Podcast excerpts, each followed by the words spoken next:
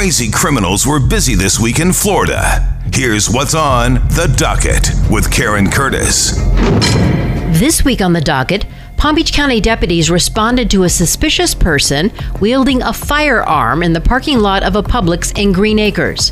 When they arrived, deputies confronted the armed person in the parking lot and attempted to negotiate and de-escalate the situation. Here's the Palm Beach County Sheriff Rick Bradshaw. They decide that they're going to go ahead and neutralize the threat that's involved not only to him, but before he gets back into Publix. The subject began to wave the firearm in a threatening manner, according to deputies, at which time one P B S D S O deputy discharged his firearm, striking the male at least twice and neutralizing the threat of a possible mass shooting in the Publix. You know how those firecrackers is like pop, pop, pop, but it was like bam, bam, bam. The suspicious male, about twenty-one years old, was transported to a local hospital where he's currently listed in critical condition. P B S O deputy involved in the shooting is on paid administrative leave, which is standard department protocol. P B S O says the shooting victim has a background of being Baker acted. The Pinellas County Sheriff's Office says a company called Archer Weston hired multiple illegal migrants, including one who was accused of hitting and killing a Pinellas County deputy with a front-end loader before fleeing the scene. I mean, is that really what these contractors are doing? Is that how is that how they're doing business? And they're just taking all these people who don't have a driver's license. Not only were the Honduran suspects illegally hired by presenting fake I D from another state, but they also had no experience, according to the sheriff. He has no qualifications to drive a front loader.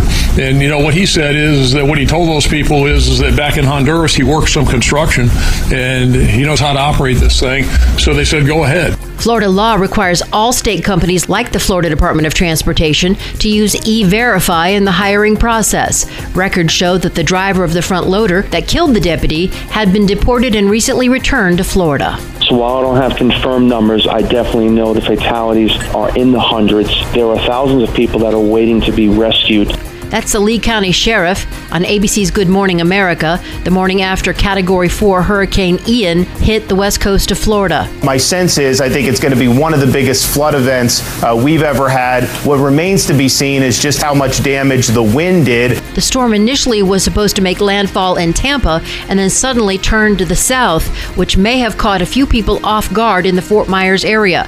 Once the storm moves through, Florida will face another disaster, its homeowner insurance crisis. Ian is already believed to be the costliest hurricane to ever hit Florida. Hey, all you cool cats and kittens. It's Carol from Big Cat Rescue. Um.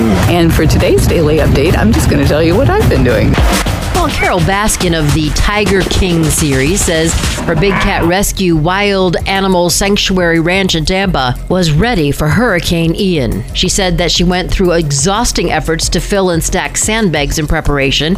She also said employees slept in the gift shop during the hurricane to keep an eye on the cats and check their cages every hour just to make sure they didn't get out and eat someone. We still don't know what happened to her second husband, who may have been eaten by a tiger. Former President Donald Trump says he used a Jedi mind trick to declassify all the sensitive documents that were seized from his Mar-a-Lago home. If you're the President of the United States, you can declassify just by saying um, it's declassified, even by thinking about it.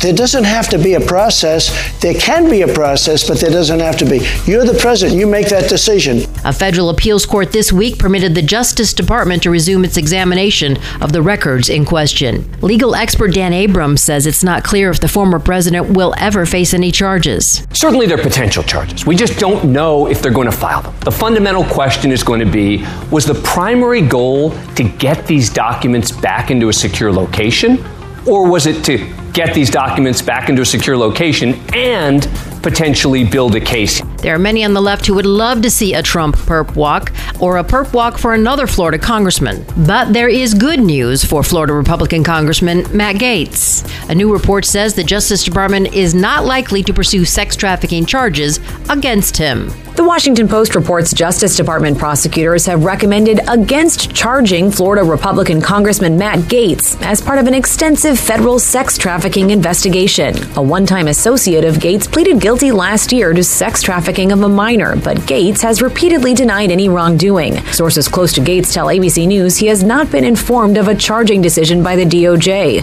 Gaetz spokesperson said those who told lies about Congressman Matt Gaetz are going to prison, and Congressman Matt Gaetz is going back to Congress to continue fighting for America. Elizabeth Schulze, A B C News, Washington. That wraps up The Docket. Case closed.